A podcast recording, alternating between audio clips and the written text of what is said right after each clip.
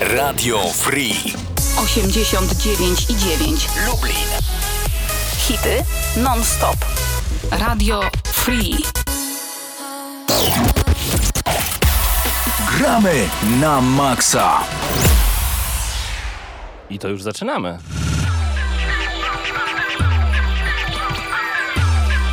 A wiadomo, że muzyka prosto z gier walki jest najlepsza do rozpoczęcia audycji Gramy na Maxa. Karol Ramionczek po mojej lewej stronie, ja nazywam się Paweł Typiak. Dzień dobry, witamy w kolejnym odcinku GNM. Dzisiaj będziemy Wam przedstawiać te informacje, które są najważniejsze z ostatniego tygodnia, a działo się naprawdę bardzo dużo, o czym w newsshocie przez Karola przygotowanym, ale także będziemy mieli dla Was recenzję gry Monster Hunter Stories 2.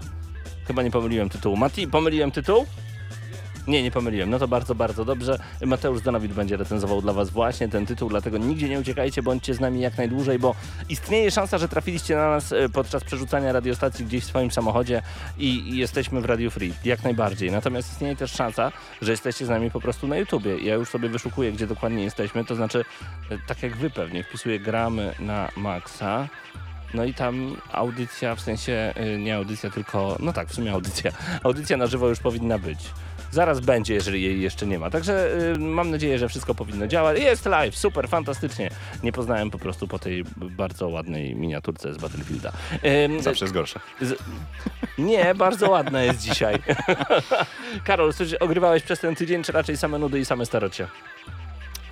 Gry nie są takimi typowymi starociami, ale to są starocia, jeżeli chodzi o moją historię gamingową, czyli jest to w kółko Payday 2, jest to w kółko Warhammer Vermintide 2, jest to w kółko Monster Hunter. Też mam takie momenty w swoim życiu, że chcę popykać w gry i wtedy zawsze giercy, dla niektórych FIFA. Ja lubię FIFA 13 na Vita na przykład sobie teraz na jakiś czas odpalić. Jeszcze powtórka z pierwszego Max Payne'a. A, no właśnie i jest ku temu bardzo dobra okazja i tak naprawdę bardzo płynnie przejdziemy sobie już w tym momencie do newsshota, bo działo się trochę w tym tygodniu. W ubiegłym tygodniu napomknęliśmy dość krótko o pozwie wymierzonym w Ubisoft dotyczącym napastowania seksualnego. No, panie i panowie, przykro nam donieść, że nie jest to jedyna firma w środowisku growym, która boryka się właśnie z tym problemem. Tym razem chodzi o spółkę Activision Blizzard. 20 lipca z ramienia stanu Kalifornia do sądu wpłynął pozew wymierzony w Activision Blizzard i dotyczy kultury pracy w firmie. Śledztwo trwało ponad 2 lata, co jest dosyć szokujące, że od 2 lat oni już zbierali różnego rodzaju dowody i doprowadziło do bardzo poważnych zarzutów, m.in. systematyczne napastowanie seksualne, dyskryminacja na tle płciowym, rasowym i nierówność płac. Temat wydaje się naprawdę poważny i gruby, wręcz bym powiedział, bo przykłady naruszeń zawarte w pozwie bywają drastyczne. Spółka wydaje się nie mieć jednolitego i spójnego stanowiska w odniesieniu do zarzutów, a wewnątrz samego Blizzarda panuje taka ciężka i buntownicza atmosfera, co jest spójne. To zdania byłych i obecnych pracowników, którzy jednogłośnie potwierdzają, że zarzuty zawarte w pozwie są jak najbardziej prawdziwe. Szykuje się długi, mozolny i pełen brudu proces. Myślisz, że coś z tego więcej wyniknie? Mam na myśli tutaj, że po czymś takim pojawi się jakiś, nie wiem, precedens, to w końcu Stany Zjednoczone, ewentualnie dostaniemy na stole konkretną informację. Halo, działo się bardzo źle, czas zmienić kulturę pracy w wielu instytucjach, tylko ja się dziwię, że niektórym nie przyszło do głowy, że nie wolno napastować. Tak jakby, nie? Że nierówność płac na tle rasowym i płciowym to nie jest nic dobrego. Dlaczego w XXI wieku w ogóle trzeba niektórym mówić, że trzeba trochę inaczej? Tak, słowem jeszcze wstępu, wiesz co jest przerażające? Mm. To, że dzisiaj mówimy o tym, jeżeli chodzi o Activision Blizzard. Tak wspomniałeś, tydzień temu mówiliśmy o tym, jeśli chodzi o Ubisoft. Co będzie za tydzień? Tam, jeżeli dobrze pamiętam, rok 2018, to było Riot Games. Nie wiem, co będzie zaraz, tak? To co się dzieje w tym środowisku growym? Przecież to jest jakieś szalone. No będziemy się przyglądać sprawie oczywiście i będziemy dawać Wam znać na bieżąco, co tam się dzieje właśnie. Natomiast w kolejnej informacji przez Karola przygotowanej możemy wyczytać, że Crystal Dynamics podejmuje próby odratowania rozpaczliwie niskich wyników Marvel's Avengers. Spora nadzieja położona jest w najbliższym tak zwanym darmowym weekendzie w okresie 29 lipca do 1 sierpnia. Za 2 dni to startuje. No i na graczy z darmowego eventu czeka cała zawartość gry wypuszczona od czasu premiery oraz 4-krotny przyrost punktów doświadczenia. Cały postęp dokonany w czasie darmowego weekendu zostaje zachowany w razie zakupu gry, a jeżeli z jakiegokolwiek powodu chcieliście sprawdzić produkcję, niedługo będziecie mieli okazję właśnie bez zbędnych wydatków. Bez zbędnych wydatków. Wydaje mi się, że to jest naprawdę dobry pomysł. Ja nie ukrywam, że Marvel Avengers mam już od dłuższego czasu zapisane na dysku i nieodpalone. Jakoś tak było trochę innych gier, w które wolałem się wczuć i wciągnąć. No i te Avengersy były gdzieś tam z boku. Ja ci powiem, że te pierwsze wrażenia w ogóle z tej gry są takie mocno przeciętne, jeżeli próbuje się to grać, tak? Mhm. Sam gameplay jest średni. Community jako wielkość społeczności gry jest tak małe, że się po prostu siedzi w lobby i się czeka nie wiadomo ile czasu, żeby łaskawie dołączył do nas jakiś tam kolejny gracz. Uh-huh. I trzeba się modlić o to, żeby nie chciał grać dokładnie tą samą postacią, bo jeżeli chce, no to słabo, no to papa. No to jak... Ostatnio zostało to zmienione i podobno można powtarzać postaci, ale... A, okej. Okay. Czyli jak ty byłeś już Iron Manem i ktoś chciał grać Batmanem, to nie mógł, bo to DC. Ha, ale jeżeli ktoś był Iron Manem i ktoś chciał inny grać kapitana, też Iron Manem, no to nie mogło być dwóch Iron Manów? No tak średnio właśnie. Hmm. W moim świecie, w moim uniwersum dwóch Iron Manów na co dzień. Każdy jest Iron Manem. Jak spojrzę w lustro, widzę jednego. A właśnie, jest taki album DJ Kalida zatytułowany Suffering from Success, co w luźnym tłumaczeniu według ciebie możemy przetłumaczyć jako cierpiąc przez sukces? Cierpiący przez sukces, jeżeli byśmy chcieli tak uderzyć w nutki literaturowe. No i tak naprawdę tego doświadczyło ostatnio studio 1047 w przypadku swojej gry Splitgate. Ten miszmasz między Halo i Portalem, co prawda świeżynką nie jest, bo na Steamie gra jest dostępna od połowy 2019 roku, lecz na konsolach debiutuje teraz. Tak dosłownie dzisiaj. Dosłownie dzisiaj. Wow! No i to oraz obiecany crossplay wzbudziły tak wielkie zainteresowanie otwartą betą konsolowej wersji produkcji, że doprowadziło to do niestabilności serwerów gry, problem eskalował i zmusił małe niezależne studio do przedwczesnego wyłączenia bety w celu dostosowania serwerów do niespodziewanej nadwyżki graczy. A w chwili, kiedy was o tym informujemy, znów są online te serwery, lecz doskalowanie ich do ilości graczy ma zająć jeszcze trochę czasu, więc pięknie, sukces osiągnięty, czyli trzeba...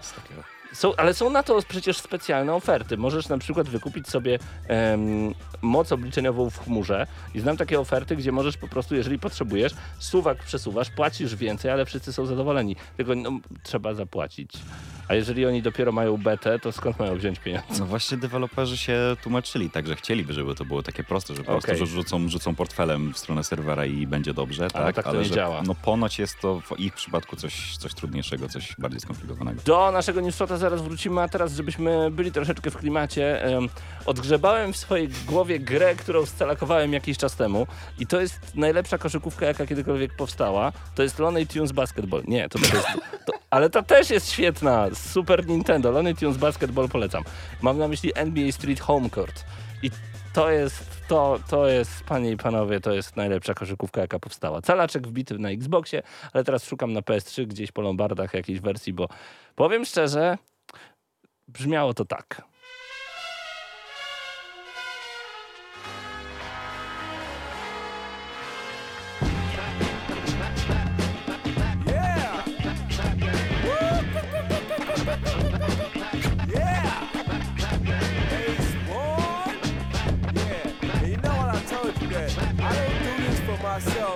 I do this strictly 100% for you.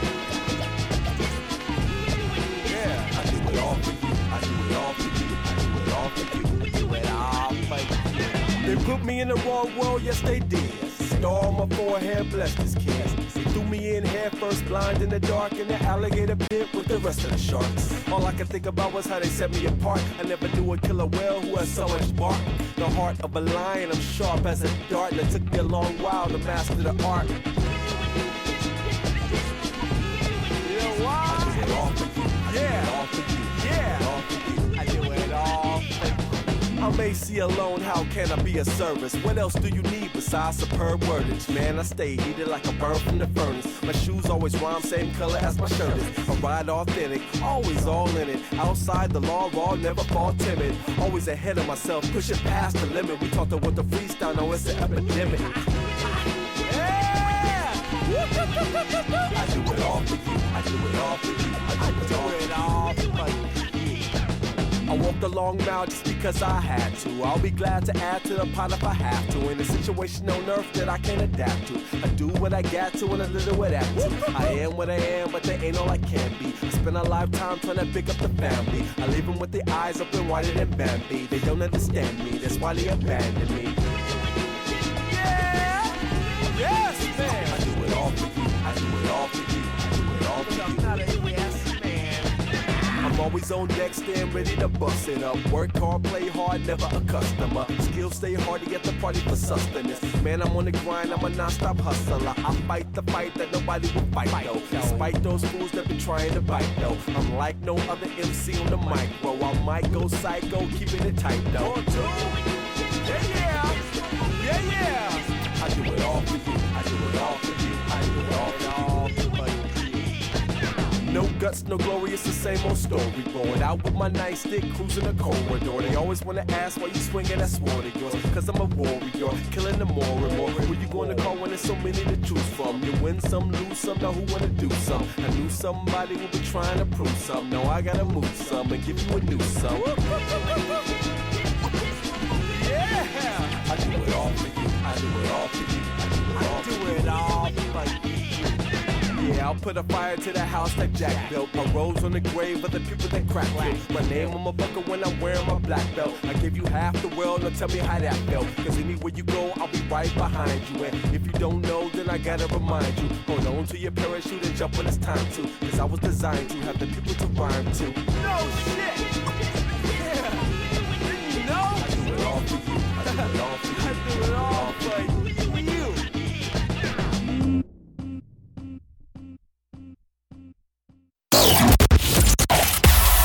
Gramy na Maxa. I oczywiście słuchacie nas na antenie Radio Free.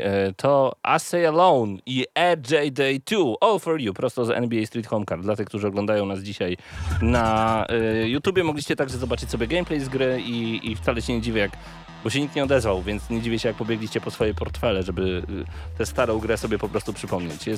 Jest rewelacyjna, no co ja mam wam powiedzieć. To jest najpiękniejsze, co było w NBA. W każdej grze w wersji Street. Po prostu triki i takie ujęcia, że...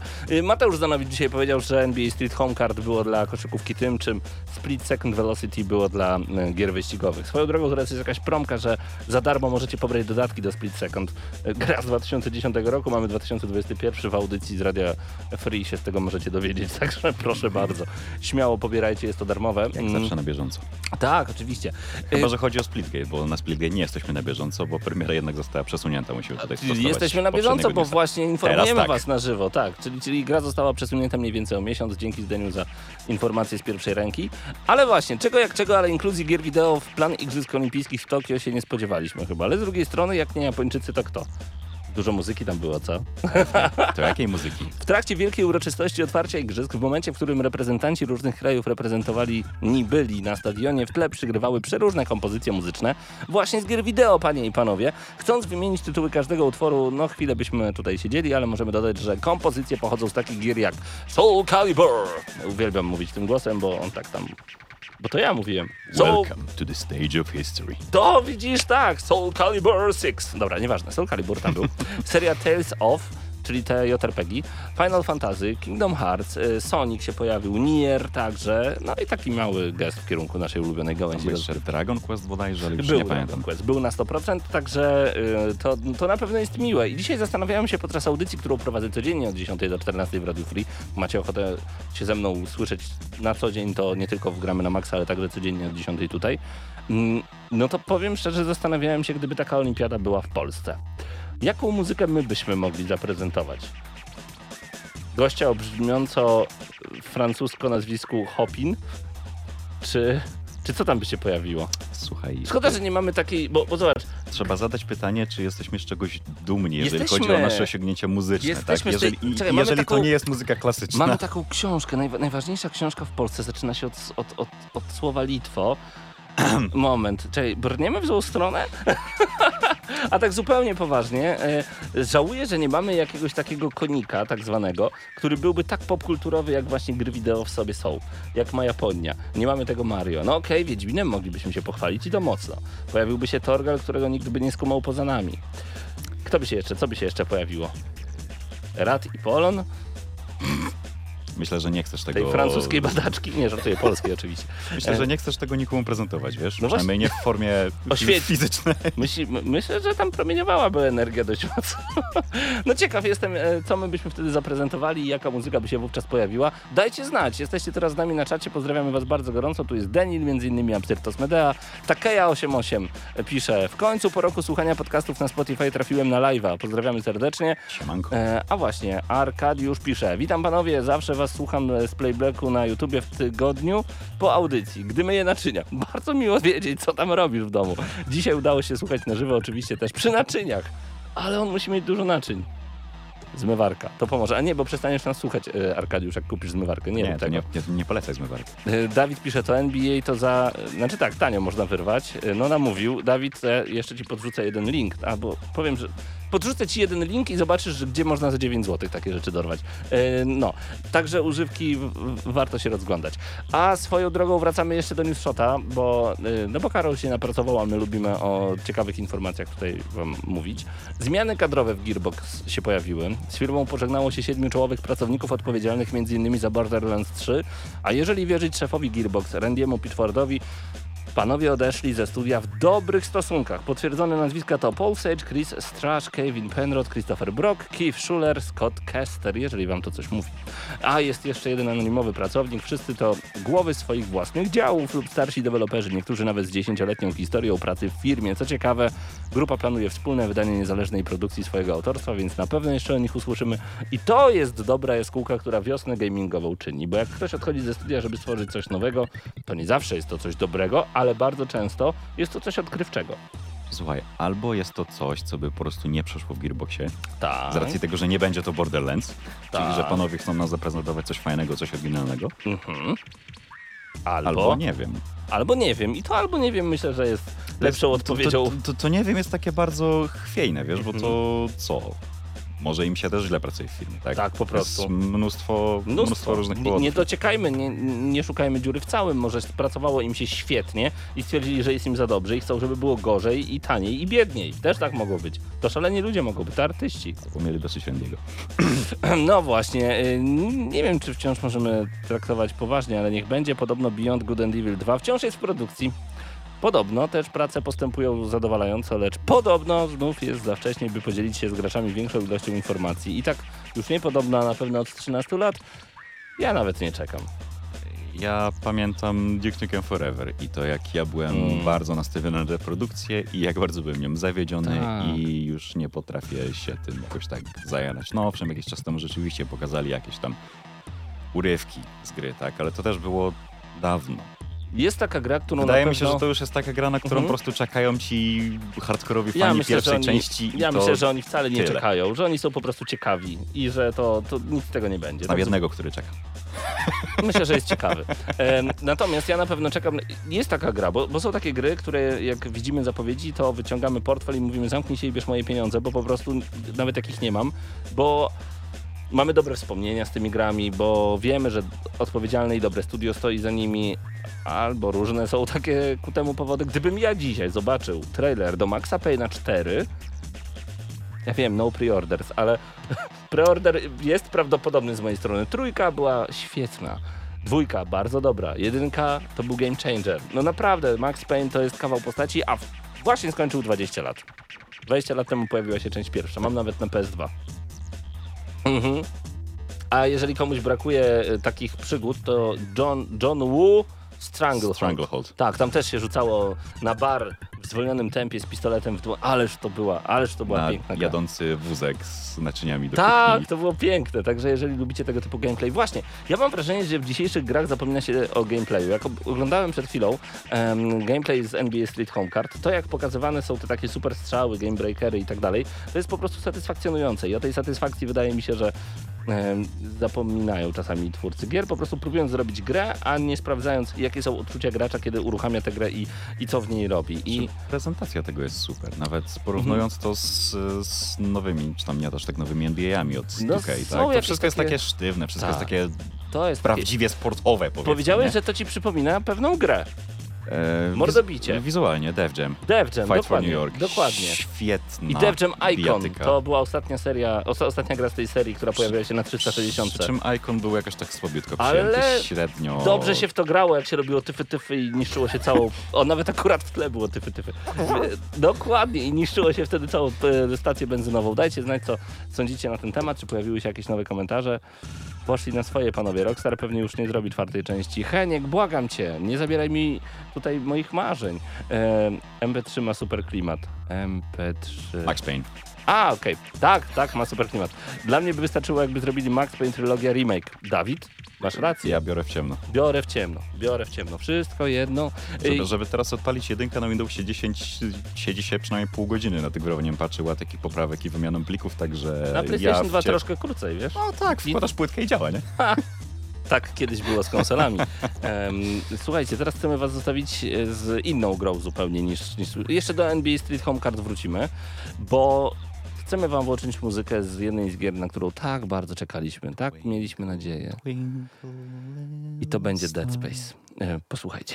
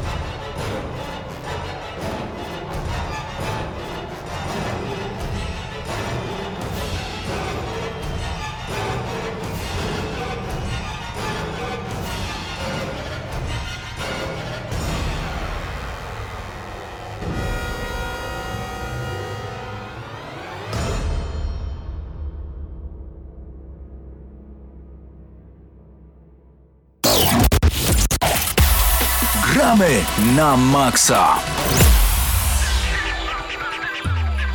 A cóż to za postać przymyka po ulicach? Tu spojrzy, tam zajrzy, to Mati z naszej branży. Ja. Mateusz Zdanowicz razem z nami. Zajrzy branży, okej, może być jeszcze. To z Mercedes S600, od tego i 600V. To samochód jakiś? No nieważne, przejdźmy do... A, dobra, tak. Właśnie. Przejdźmy do tego, co się działo podczas EA Play Live, bo odbyło się w niedzielę. Nadzieje były duże, no ale nadzieje... Niby człowiek wiedział, a jednak się łudził.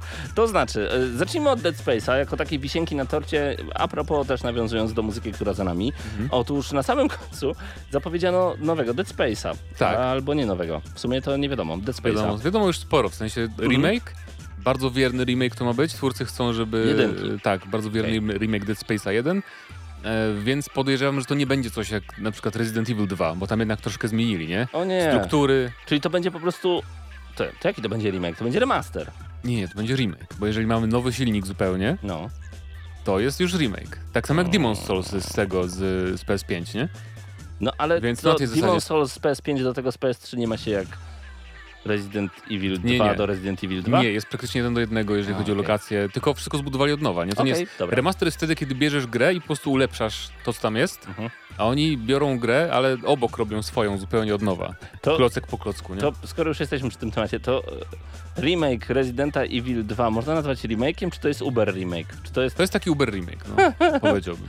Tak, żeby wam troszeczkę ułatwić. Ale deweloperzy powiedzieli też, że skorzystają z oryginalnych planów lokacji, na przykład Dead Space'a, których twórcy nie mogli do końca zrealizować przez jakieś tam techniczne ograniczenia, więc może będą jakieś tam inne korytarzyki. Cytując Cliffa Bleszyńskiego, będzie bigger, better, more badass?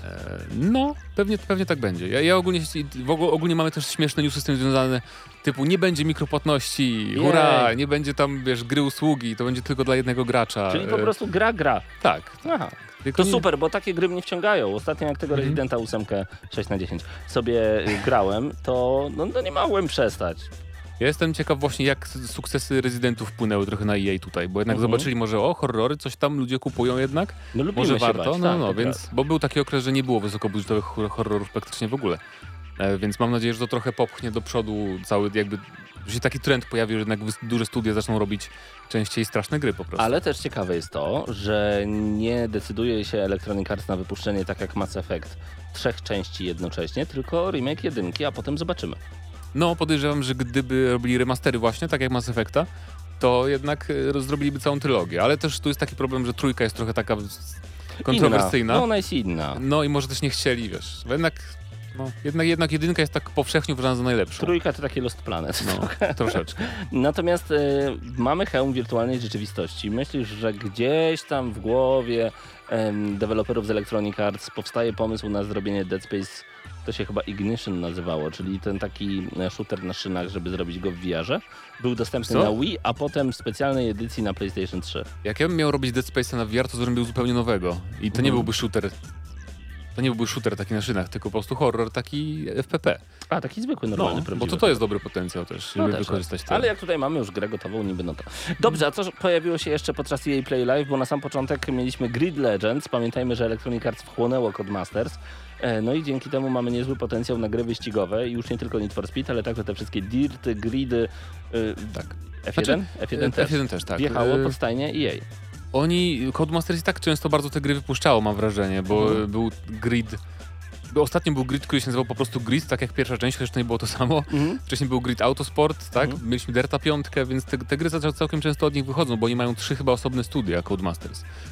Więc to podejrzewam, że co roku będziemy otrzymywać jakąś grę od nich wyścigową, a Grid Legends ma być takim troszkę powrotem do korzeni, jeżeli chodzi o właśnie serię Grid.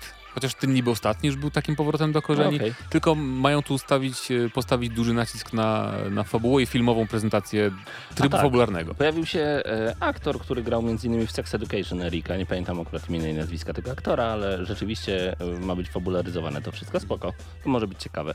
Natomiast dostaliśmy także informacje na temat nowej postaci do Apex Legends, Kung Lao. Tak, wygląda jak Kung Lao. Nie pamiętam jakiego ma skilla, bo w ogóle nie grałem od maja w Apex Legends, ale jako zacznie się nowy sezon teraz, więc będzie okazja, żeby wrócić, bo chyba akurat mam walutę, żeby sobie kupić nową postać. Okej, czyli wrzesień i wtedy można próbować. Standardowo ogólnie tak było jej play, więc zawsze coś o Apexie i też była krótka wzmianka o Knockout City, bo to też jest gra, która już wyszła. Recenzowaliśmy ją. Jest świetna. Tak, jest świetna, nadal jest ten trial za darmo, może się 20 leveli pograć. A w Game Passie jest zupełnie za darmo gra. Dokładnie i ogłosili tam nową zawartość, sporo jakieś tam nowe mapki, nowa piłka będzie też. Przypomnijmy, że tam jakby każda piłka ma trochę inne właściwości. Tak, jest taka snajperska, jest taka potrójna. Jedna wybucha. Więc fajna warto spróbować, słuchajcie, bo to jest taka gra easy to learn, hard to master, czyli... Jak Rocket League. Tak, czyli bardzo fajnie się w nią wskakuje, bardzo przyjemnie się gra, bardzo szybko się leveluje na początku. No, a potem matchmaking się zaczyna coraz trudniejszy i już nie wygrywamy każdego meczu. Także zdecydowanie warto sprawdzić sobie właśnie ten tytuł Knockout City. Będą nowości, ale zobaczyliśmy ciekawą grę. Lost in Random. Ja nie ukrywam, że widziałbym polską wersję pod tytułem Lost in Random. Może kiedyś. No może kiedyś. Żarcik, tak. To będzie gra akcji, która... w głowie tak, można mieć taką Alicję w Krainie Czarów, 10 września to wychodzi. Natomiast to było ciekawe doznanie to, co zobaczyliśmy. Bo tak, rzeczywiście... bo to nie jest, bo to troszkę wygląda jak takie właśnie platformówki akcji typu Alicja, czy nie wiem, Psychonauts troszeczkę może. tylko że walka odbywa się przy pomocy kart i ja muszę zagrać, żeby zobaczyć, bo oglądając to trochę dziwnie wygląda, nie? Mhm. Ale są takie gry, że dziwnie wyglądają, jak oglądasz, a jak zagrasz, to wow, to ma sens, nie? Tak, to tak. Myślisz i to jest chyba jedna z tych gier. Ogólnie to jest taka kolejna z tych gier EA, bo EA co roku wydaje jednego indyka czy dwa, bo w tym roku już wydawali tego kooperacyjnego, który był bardzo dobry podobno. It Takes Two? Tak jest. I właśnie to jest jeden z tych indyków, tak samo, chociaż dawno nie mieli właśnie takiego, poza tym It Takes Two, singlowego indyka dobrego, więc może to będzie to? Zobaczymy we wrześniu. Singlowy indyk multiplayer. Koop? To nadal multiplayer. A, mówisz o tym, tak? Tak. It Takes Two raz. No ale to nie jest taki typowo singlowy jednak. Nie? No tak, niech będzie. Mieliśmy także Battlefield Portal. Tak, no to najważniejsza część tego pokazu. No właśnie, bo wszyscy chyba czekali na nowego Battlefielda, na to, co tam zobaczymy, a zawartości będzie tam co nie miara, bo będą mapy ze wszystkiego, nawet 1943 tego. Prawie ze wszystkiego, z trzech gier. Tak, no tak, ale to bardzo dużo. Ja wcześniej widziałem godzinną prezentację w ogóle i to było fajniejsze niż to, co widziałem w ogóle, jak nam pokazywali samego Battlefielda kiedyś wcześniej, bo ten tryb, jak wyciekły jakieś plotki przed tym EA Play Live, jakby to było jakoś tak sformułowane, że to będzie po prostu edytor map, nie? Czy coś takiego. A tu się okazuje, że to będzie tak naprawdę zupełnie osobny właśnie tryb gry, w którym będziemy mogli wykorzystywać zawartość z Battlefielda 1942, czyli najpierwszego Battlefielda, drugowojennego, i to będą dwie mapki na początek, potem będą dodawać kolejne mapy z tych starych gier, to nie będzie... Żeby się nie znudziło, a co? Tak, i więc będą dwie mapy i to jest na tyle ekscytujące, że tak naprawdę to będzie remake tych map, nie? Bo Battlefield 1942 wyszedł chyba 2 dekady temu prawie, czy nie pamiętam konkretnie, ale no już bardzo na PS3 temu. Na pewno w to grałem. To jeszcze grałeś w jakiś sequel, bo ten pierwszy był tylko na PC-cie, to jest gra starsza niż wydaje mi się... Pierwszy Call of Duty? Tak mi się wydaje, nie? Albo troszeczkę nowsza, więc to jest bardzo tak. Chyba jest. Więc tam nie było, wiesz, w ogóle destrukcji, otoczenia, więc wszystko to zostanie dodane do tych mapek, które znamy z tej pokracznie już wyglądającej oryginalnej gry dzisiaj. Nie było tam destrukcji jak w Resident Evil 8, wow. Dokładnie tak samo. W Rezydencie skrzynki mogłeś niszczyć chociaż. No tak, super. No, ale w każdym razie będziecie mogli sobie wziąć na przykład... 6/10. Będzie też zawartość z Battlefielda 3, też dwie mapy i będą dwie mapy z Bad Company 2. A, tak. I poza tym będzie cała zawartość 2042, czyli z tego najnowszego. Tak. Czyli na przykład powiedzmy, że będę chciał sobie stworzyć mecz na mapie z Bad Company 2 z jedną armią z Battlefielda 3, a z drugą na przykład z Niemcami z 1942. Wow, z ich uzbrojeniem i to będzie, wiesz, normalnie mógł to zrobić taki mecz i to będzie normalnie w przeglądacji serwerów. Więc to jest jakby potencjał na bardzo jakby na wszystko tak naprawdę, bo twórcy jak prezentowali nam ten edytor, to jest tak dużo opcji, po prostu jak mamy w radiu te takie palety i interfejsy, to wygląda mniej więcej tak. Aha. Masz tyle kafelków do odznaczania, możesz włączyć na przykład friendly fire dla jednej drużyny, a dla drugiej nie. Możesz zakazać jednej drużynie w ogóle czołgania się na przykład snajperą, żeby mieli trudniej kampić. Możesz każdej broni obrażenia paskiem, suwakiem zmniejszać albo zwiększać. Możesz po prostu zrobić wszystko, więc to jest, mi się to o tyle podoba, że to będzie tryb, który pozwoli tworzyć jakieś tam zupełnie absurdalne tryby. Które mogą zażreć tak naprawdę, bo czasami absurdalne tryby powodują, że potem pojawia się coś nowego. Na przykład, że masz 99 żołnierzy z pistolecikami kontra jeden z jakimś tam, wiesz, CKM-em. I możecie tak grać. I on tą gazetą ich naparza po głowie? Badumc. Tak, dokładnie tak będzie. Albo możesz zrobić super poważne, hardkorowe, realistyczne tryby, gdzie tam, wiesz, jeden strzał cię zabija i w ogóle masz tylko żadnych attachmentów, nie masz minimapy, więc to jest strasznie fajnie. Bardzo mi się to podoba, ale będzie można też po prostu odtworzyć oryginalne tryby, na przykład z Bad Company 2. Bo na przykład tryb Rush, czyli gorączki, będzie dostępny tylko w tym portalu. Jak tęsknimy za Bad Company 2, to po prostu będziemy mogli sobie zrobić mecz taki sam jak Bad Company 2, normalny, bez żadnych udziwnień i niczego takiego. Więc bardzo mi się to podoba, bo tak naprawdę po tej pierwszej prezentacji sobie myślałem, kurczę, trochę mało zawartości będzie mieć ten Battlefield, a teraz się okazuje, że ja rozumiem, czemu nie robi singla już. Bo zrobienie tego edytora, jak właśnie oglądałem tą prezentację, to naprawdę musi być bardzo wymagające i tweakowanie tych wszystkich ustawień to będzie coś bardzo ciekawego do oglądania. Jednym słowem czekamy bardzo, bo to będzie gra, która będzie miała zacięcie sportowe. Wydaje mi się, że w tej części tak nie będą robić, chociaż mają jeszcze trzeci tryb zapowiedzieć multiplayer. Nazywa się Hazard Zone i powiedzieli tylko tyle, że to ma być tryb nastawiony na intensywną akcję i małe składy, małe zespoły, więc to może będzie troszkę w stronę sportu, ale Battlefield raczej nigdy... Kiedyś tam próbowali chyba w 4, ale to za bardzo im nie wyszło i no nie wiem, chyba wydaje mi się, że w Battlefieldzie destrukcja jednak przeszkadza trochę w sporcie, nie? Że w Call of Duty, czy w CS-ie, czy w Valorancie jakby masz ustalone wszystkie tam punkty, za którym rogiem możesz się schować i to jest wszystko takie, wiesz, profesjonalne, super wyliczone, a jak możesz rozwalić ścianę, to już tak trochę może Zbyt duży chaos jak na e-sport chyba się wkrada. Nie o nie, nie umiem, bo ta ściana tu nie stoi. No właśnie, no. Mniej więcej tak to wygląda. No i tyle. Nie było żadnego Burnouta, nie było żadnego NBA Street, ani FIFA Street. Ja się nie spodziewałem, bo wcześniej śledziłem te newsy i tak praktycznie codziennie jakieś studio mówiło, że nie będzie czegoś od nich, tak? Że nie będzie nowych Star Warsów od Respawna, że nie będzie nowych Simsów, powiedzieli, że nie będzie czegoś tam jeszcze.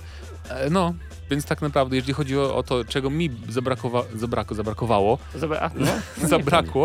na tym EA Play, to czegokolwiek z tego, z Dragon Age'a nowego, nie? Mm. Ale no są plotki, że dopiero ma to wyjść w 2023 roku, także już się nie będę na nic nastawiał. Ogrywasz ciekawy tytuł i bardzo bym chciał, żebyś o nim opowiedział już za 3 sekundy.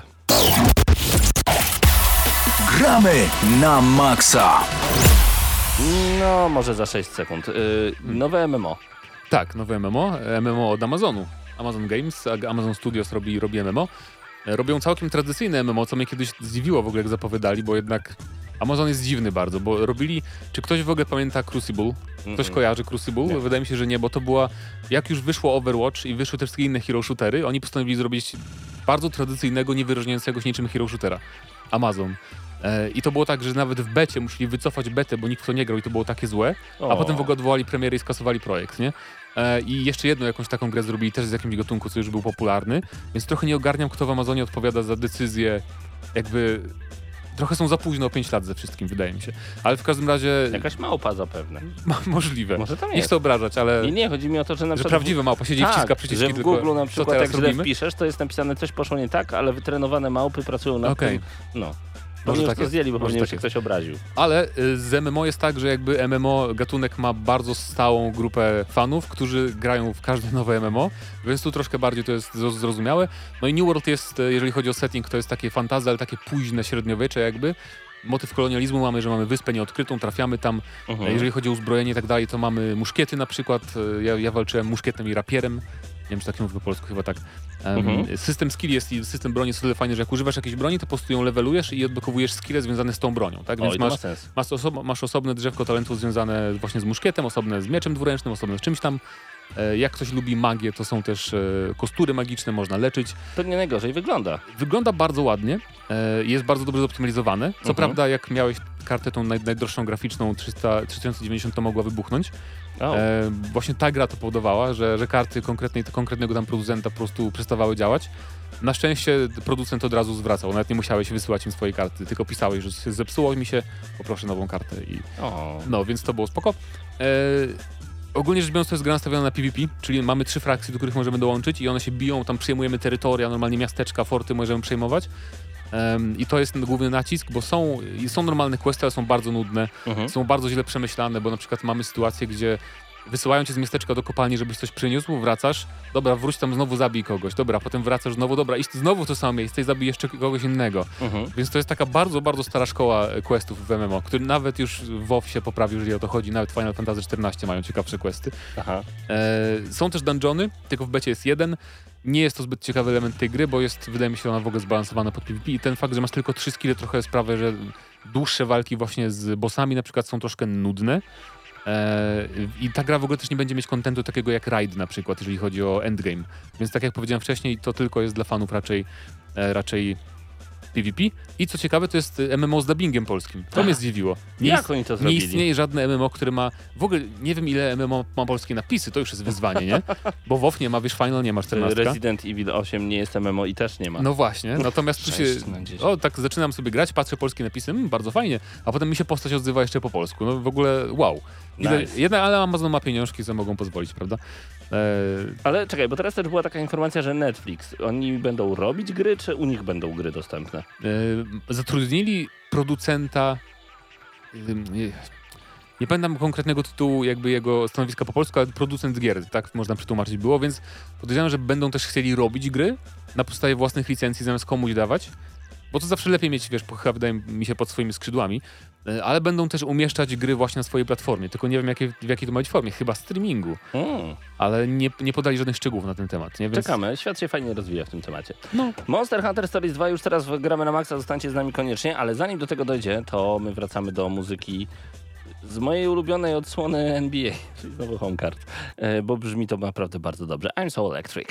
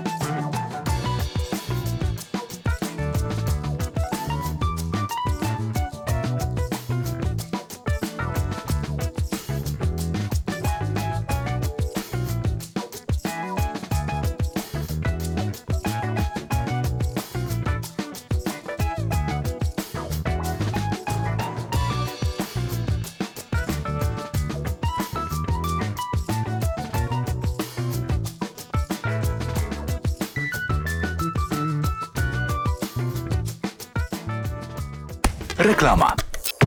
Taniej niż w dyskoncie. Gdzie? W Top Markecie. Tylko teraz. Świeża łopatka wieprzowa 7,99 za kilogram, a Coca-Cola jedyne 3,49 za 1,5 litra przy zakupie 4. Top Market. Zapraszamy. Reklama. Gramy na maksa.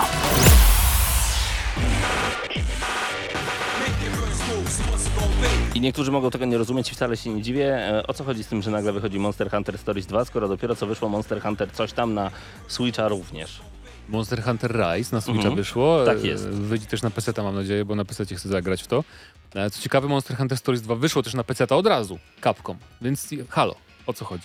Natomiast to jest spin-off, tak? Pierwsza część tego spin-offu serii Monster Hunter była na 3DS-ie i ona była troszkę uboższa, miała mniej kontentu i jakby to jest spin-off JRPG-owy, czyli jak w normalnym Monster Hunterze sterujemy postacią, no jak w grze akcji troszeczkę można powiedzieć, tak tutaj mamy normalny system turowy walk właśnie jak w JRPG-ach.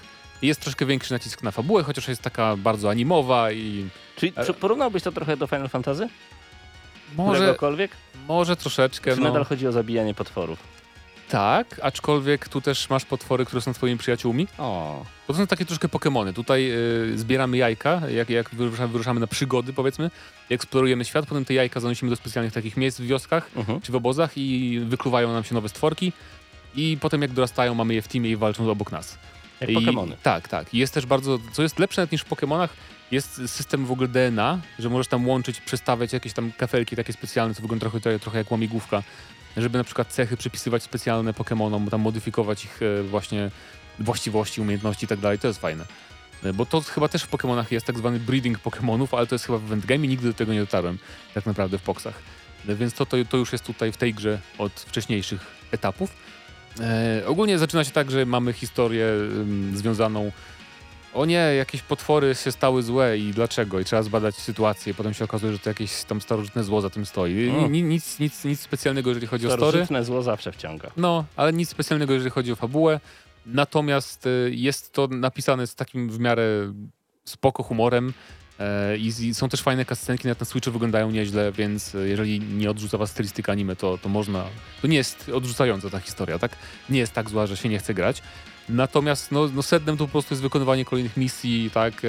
I zbieranie tych potworów i walka z potworami dzikimi i zbieranie z ich części, bo to jest bardzo fajny spin-off pod tym względem, że on jest bardzo wierny tej takiej jakby to formule rozgrywki z Monster Hunterów, tak? Bo tu nadal najważniejsze jest to, żebyś kolekcjonował właśnie części potworów i robił z nich miecze nowe, łuki, zestawy uzbrojenia całe. Tych zestawów uzbrojenia chyba jest grubo ponad setka, nie? Różnych. Więc to jest ten taki element uzależniający z normalnych Monster Hunterów i tak samo jakby fajnie jest to przemyślane, że to nie jest taki spin-off zupełnie tam o czym innym, tylko jednak ten taki, to takie DNA Monster Hunterowe nadal tu jest. Więc to mi się podoba pod tym względem na pewno, że mamy ten element. Natomiast walka to jest taka troszeczkę, jakby to powiedzieć, papier, nożyce, kamień w pierwszym momencie. I to jest wada tej gry, że pierwsze 5 godzin jest bardzo nudne, bo jest bardzo, bardzo łatwe. I nie musisz w ogóle nawet myśleć, tam wciskasz pierwszy z brzegu atak. Tak jak w Poksach jest też, nie? Jak grasz w Pokemony, to zawsze początek, a właściwie cała gra do pewnego momentu jest bardzo łatwa. Natomiast po kilku godzinach, jak są już trudniejsi przeciwnicy, to trzeba kombinować, bo... I wtedy zaczyna się dziać? Tak naprawdę? Zaczyna się dziać, bo musisz na przykład dobierać odpowiedni atak, wiesz, szybki tam przeciw mocnemu i tak dalej, ale też musisz zwracać uwagę, że na przykład wróg ma osłonę, ma jakąś tarczę, to wtedy musisz zmienić broń na inną, która ma inny typ obrażeń, żeby skontrować jego obronę. Jeszcze są ataki specjalne, które też mają specjalne właściwości. Jeszcze jak się zgrasz z atakiem ze swoim Pokemonem, chciałem powiedzieć, potworem. Te potwory w ogóle się nazywają Monstis. Okay. Monstis, tak urocze. To też są jakieś inne właśnie właściwości wtedy ataków, jak wspólnie wam się uda ten sam wyprowadzić, więc jest tu pozornie system, który się wydaje bardzo prosty, potem jak grasz dłużej, to się tak strasznie rozbudowuje, nie? Jest bardzo fajny, to jest taka łamigłówka troszeczkę nawet, nie? Bo to nie jest na czas, to nie jest tak jak niektóre JRPG, że real time, tylko normalnie mamy w turach, więc możemy sobie pomyśleć na spokojnie, wybrać właśnie skille, broń specjalną i atakować. Wygląda to bardzo ładnie, powiem szczerze. Wygląda ładnie, ja niestety grałem na Switchu, wolałbym grać na PC, nie ukrywam, chociaż śmieszna sprawa, to wersja PC-towa jest portem ze Switcha, bo zazwyczaj jest tak, że robisz na PC ta grę, a potem tam portujesz na inne platformy, ale tutaj ewidentnie jednak Capcom chyba chciał postawić w centrum Switcha i to widać też, no bo Niestety lokacje nie są zbyt piękne. Na PC mamy tylko lepszą rozdzielczość i wiadomo, modele postaci wyglądają ładniej, ale to jest też minus tej gry, że eksploracja jest nudna, bo właśnie lokacje są nudne. Jest takie bardzo generyczne. Masz las zielony, masz pustynię, masz las jesienny, masz śnieg. Takie bardzo typowe te biomy są środowiska i nie ma żadnych ciekawych, nie wiem, punktów takich... No teraz jak się grasz w jakieś gry współczesne, jak sobie eksplorujesz świat, to masz jakieś, o tu jakieś tajemnicze ruiny, tutaj mamy coś fajnego innego, tutaj jakieś tam jaskinie, a tutaj nawet jaskinie są kopii w klej, jedna od drugiej zrobione. A w tym świecie, co zwiedzasz na zewnątrz, no nie ma praktycznie nic ciekawego, nie? Więc troszeczkę szkoda. A czy to jest gra bardzo liniowa? Wydaje mi się, trochę w stronę The Legend of Zelda Breath of the Wild, że naprawdę możesz coś sobie poeksplorować. To jest liniowa gra, tylko że jakby... No bo to teoretycznie jest otwarte, ale to są korytarze cały czas, nie? Bo to jednak ograniczenia Switcha na pewno na to wpłynęły. Więc są korytarzyki i to nie jest taka pełna swoboda na pewno, aczkolwiek można omijać, niektóre Pokémony można iść inną drogą. To jest taki no półotwarty świat, można by powiedzieć. Chyba to by było odpowiednie określenie. Jak oprawa audio? Czy to jest coś takiego, że jesteś wkręcany w świat fantasy i po prostu przyjemnie tutaj współgrają dźwięki i muzyka z tym, co widzimy na ekranie? Dobre pytanie, nie zwróciłem uwagi w ogóle. A to znaczy, że jest... pewnie, nie? Bo jednak jak kiedyś się mówiło, że jeżeli muzyka jest dobrze skomponowana, to nie zwracamy na nią uwagi, ale znam kompozytora, który się denerwuje na coś takiego i mówi, to nie jest prawda. Może inaczej, jak nie zwracamy uwagi, to znaczy, że jest poprawnie, tak? Okay. Ale nie, że jest dobrze, bo jak jest dobrze, to jednak mamy to potem w głowie, na przykład motyw bitewny z Finali, prawda, do dziś, więc to jednak ma znaczenie. No to tutaj nie ma nad czym się zachwycać, jeżeli chodzi o oprawę audio, ale... Jakby nie musicie też znać jedynki, tak? Bo to warto podkreślić, bo to jest dwójka w tytule, więc moim zdaniem mogli dać jakiś podtytuł zamiast dwójki, bo to może niektórych odstraszyć. Historia się dzieje chyba kilkaset lat po jedynce, jakoś tak? Albo kilkadziesiąt, mniejsza to nie ma w ogóle żadnego związku z historią. Zadbali o to, żeby wszyscy bohaterowie już umarli. Dokładnie tak. Chociaż nie będę spoilował. Dobra. Nie będę spoilował. Natomiast jeżeli chodzi o waszą znajomość Monster Huntera, tej normalnej serii, to też nie ma żadnego znaczenia. Chociaż oczywiście jak graliśmy w Monster Huntery nowe, to już jakby znamy potwory. Nie powiem, że jest łatwiej, ale jest tak jakoś troszkę przyjemniej chyba. Jak patrzyłem na minimapę, to ona bardzo mi przypominała to, co widzieliśmy w Final Fantasy, na przykład 10.2 w ogóle właśnie to taka turowa walka, więc wydaje mi się, że to jest gra dla tych, którzy lubią JRPG właśnie te oldschoolowe. Może dla tych, którzy na przykład grali w Monster Hunter i im się nie podoba właśnie, że to jednak... No bo Monster Hunter jest trudny do pewnego momentu. Nie trzeba tam bardzo refleksem się wykazać i tak dalej i grindować, żeby być lepszym. I tu też, ale to jednak masz ten model walki turowy, który sprawia, że może być troszkę łatwiej. Więc można Monster Huntera to jakby DNA właśnie konstruowania ekwipunku poznać od strony troszkę JRPG-owej, więc moim zdaniem warto bardzo. Ja 8 na 10 no właśnie, spokojnie wystawię tej grze. Pięknie, bo to jest gra na wiele godzin, prawda? Zajęło mi 45 godzin, ale się śpieszyłem bardzo. Okay. Bo wiem, że niektórzy kończą w 60 godzin i tak dalej. Ja recenzowałem w Eurogamerze, więc musiałem niestety trochę się spieszyć. Tak, ale... Rozumiem. To dla mnie by to pewnie było jakieś 70, bo ja jednak dość powoli gry przechodzę. Polecamy bardzo gorąco. 8 na 10 od Gramy na Maxa, jeżeli chodzi właśnie o Monster Hunter Stories 2. Spróbujcie, jeżeli jesteście fanami JRPG-ów. Ostatnie pytanie na sam koniec. Jak bardzo myślisz, że da się w tę grę grać w sposób przenośny? Czy ona jest taka na szybki szpil, czy jednak wciągająca jest to historia i lepiej na dużym ekranie według ciebie? Wiesz co, ja grałem tylko przenośnie, tylko żeby zrobić screeny przyłączyłem do doka, więc można spokojnie grać moim zdaniem, bo wiesz, wyruszasz sobie na jednego questa na przykład, który zajmuje ci pół godzinki, to nie jest tak, oczywiście można też grać długimi sesjami, to nie jest żaden problem. Trochę jak było z Zeldą Breath of the Wild, nie? Też można było grać spokojnie w trybie handheldowym. No, także tym się nie przejmujcie, możecie grać w dowolnej formie, zresztą na przykład jak macie Lighta, to już nie ma wyboru. No tak. Więc tak. Czyli 8 na 10 od Gramy na Maxa. Dziękujemy dystrybutorowi Nintendo Polska za dostarczenie gry do recenzji. To naprawdę była przyjemna przygoda, jeżeli chodzi o granie w Monster Hunter Stories 2. Zostańcie z nami, bo mamy dla was muzykę z naszej ulubionej gry koszykarskiej. Wiecie, o co chodzi dokładnie, prawda? Gramy na Maxa.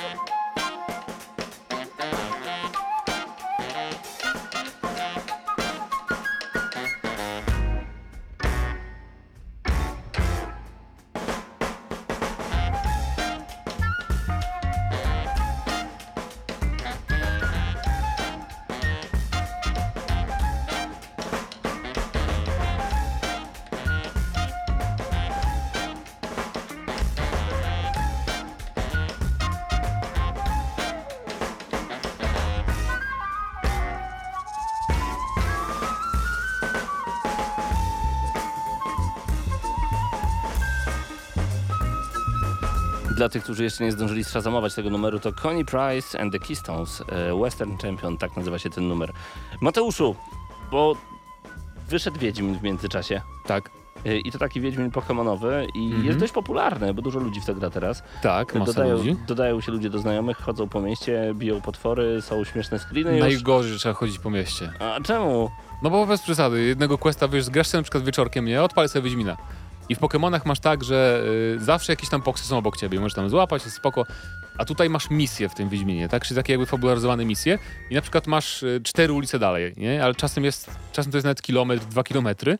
I no nie będziesz szedł, wiesz, jak ci zupełnie nie chce wychodzić z domu, bo włączyłeś przed spaniem Wiedźmina, żeby przejść misję, no ale jest aplikacja, która pozwala oszukać GPS.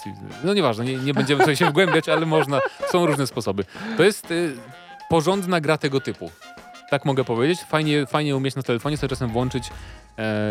Jest mniej casualowo niż Pokémony na pewno i to pewnie wpłynie na to, że trochę szybciej ludzie odpadną od tej gry moim zdaniem, no bo jednak masz walkę tutaj, tak? Musisz tam smyrać tym palcem po ekranie i to robić dosyć dokładnie i uważnie. Ale nie jest to dobra gra na chwilę obecną?